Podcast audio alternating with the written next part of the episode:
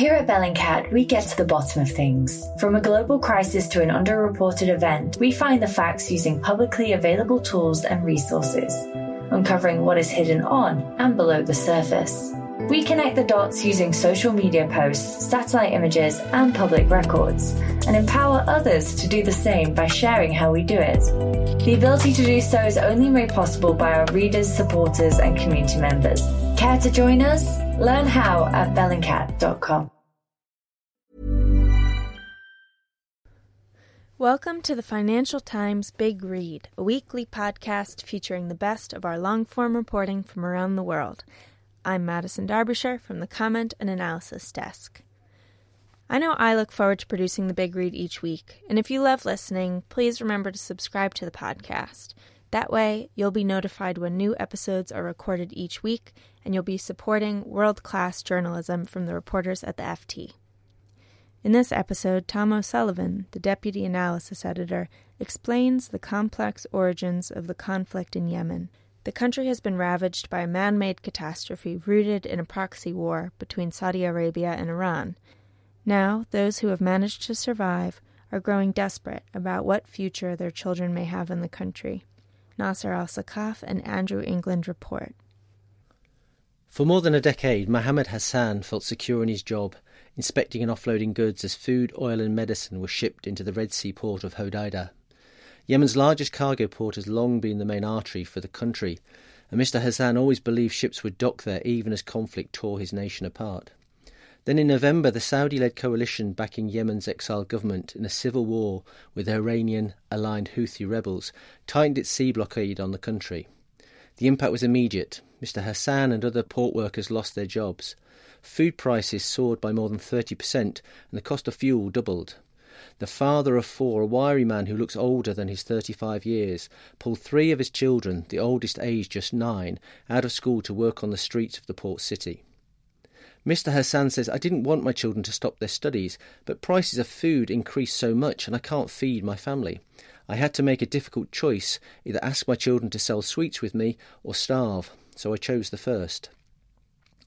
The family now earns about 1,000 rials a day, the equivalent of $4, and half of what Mr. Hassan earned at the port.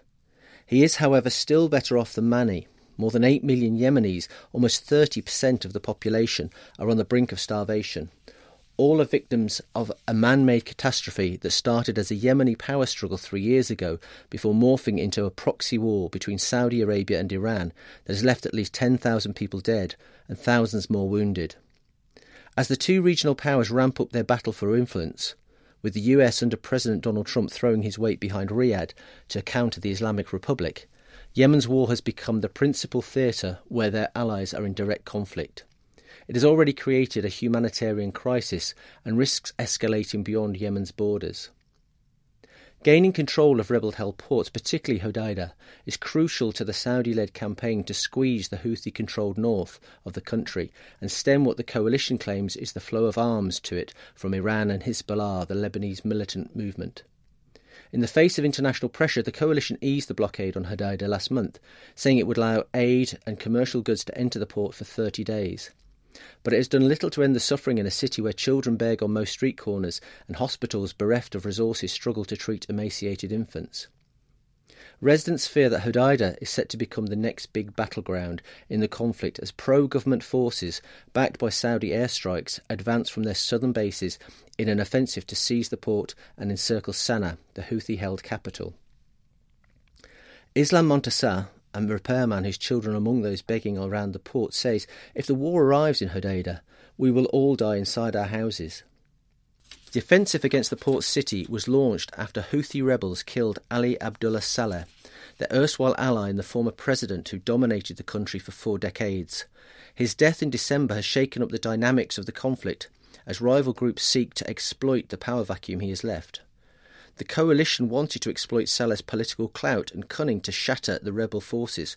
Scenting betrayal, the Houthi killed Saleh after days of clashes in Sana'a.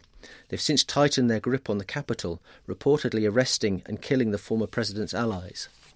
But they have lost the political cover their 4-year-old alliance with Saleh and his General People's Congress provided them. Riyadh reacted by intensifying its bombardment of Houthi areas. Faria al-Muslimi, co-founder of the Sanaa Centre for Strategic Studies, says Saleh's death is both the closure of a bloody phase and the opening of another bloody phase. Anyone trying to push for a military solution has the upper hand, but there is no military solution. It means politics is on hold. We can expect further escalation and worse regionalisation of the conflict. Both Riyadh and Abu Dhabi consider the Houthi members of the Zaidi sect of Shia Islam to be Iranian puppets. The Gulf powers framed the war as an example of Tehran stoking conflict in their backyard. The ports blockade was imposed after Houthi rebels fired a missile at Riyadh that the Saudi government claimed was supplied by Iran. Tehran denies arming the Houthis, a group analysts describe more as an Iranian ally than a surrogate. Still, it serves Iran's interest to see its regional rivals bogged down in an expensive and damaging conflict at limited cost to Tehran, they add. Bruce Riedel, a former CIA analyst and director of the Brookings Intelligence Project, recently wrote, Houthi propaganda plays to the line that Yemen is under attack by a Saudi, American, Israeli conspiracy. A major consequence of the war is to push the Houthis and Iran and Hezbollah closer together. Abdul Malik al-Mekhlafi, Yemen's foreign minister, says that seizing Hodeidah and surrounding Sana'a are essential to forcing the Houthis to the negotiating table. He says, we have to control Hodeidah. It was, and it still is, being used to smuggle Iranian weapons. It's one of the main sources of income through customs duties to the Houthi, and we want to deprive them of that. Mr McClaffey insists that aid could come through government-controlled ports in the south. The Saudi-backed administration is based in Aden. But close to 80% of imports depend on access through Hodeidah and neighbouring Salif port, according to the United Nations.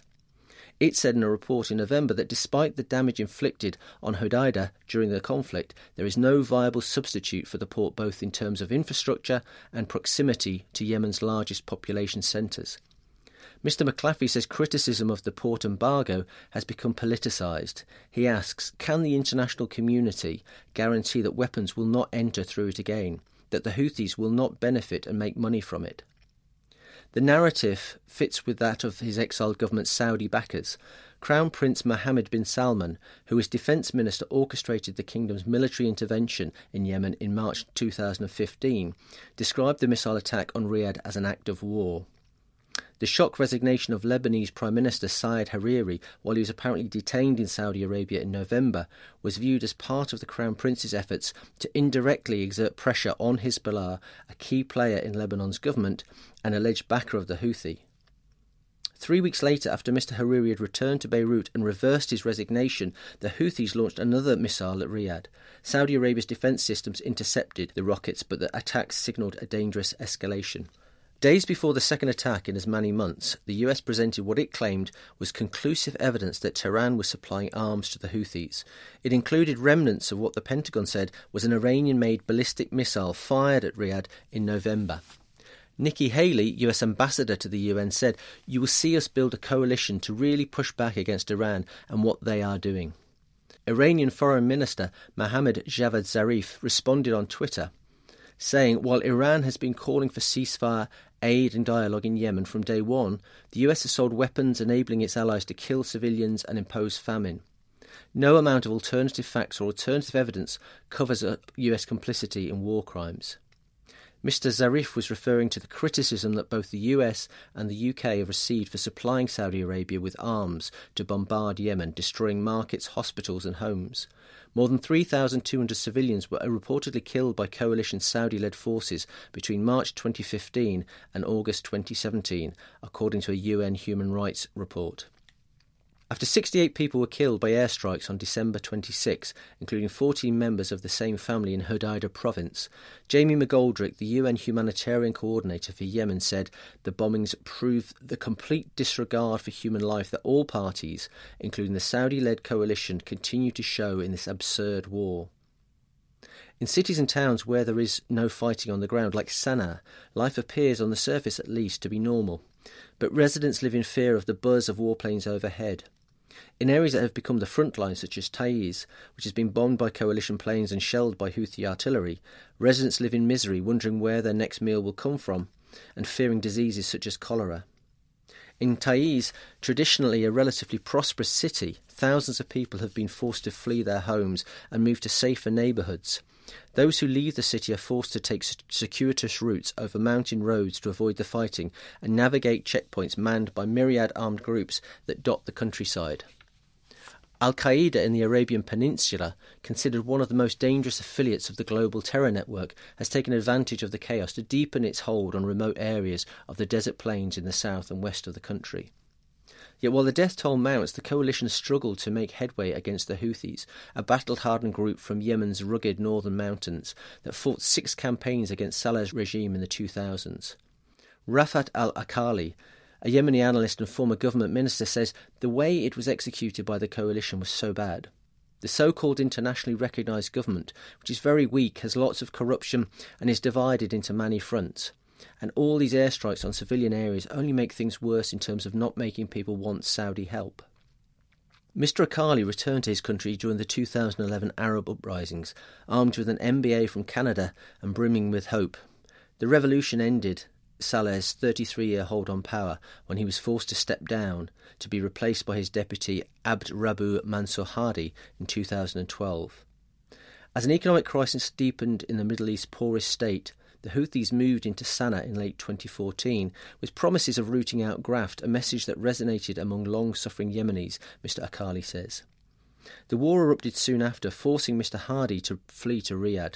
To many Yemenis, he is merely an exiled figurehead presiding over a government dependent on Saudi air power, Emirati special forces, and a loose alliance of ultra-conservative Salafists, southern secessionists, and tribal fighters.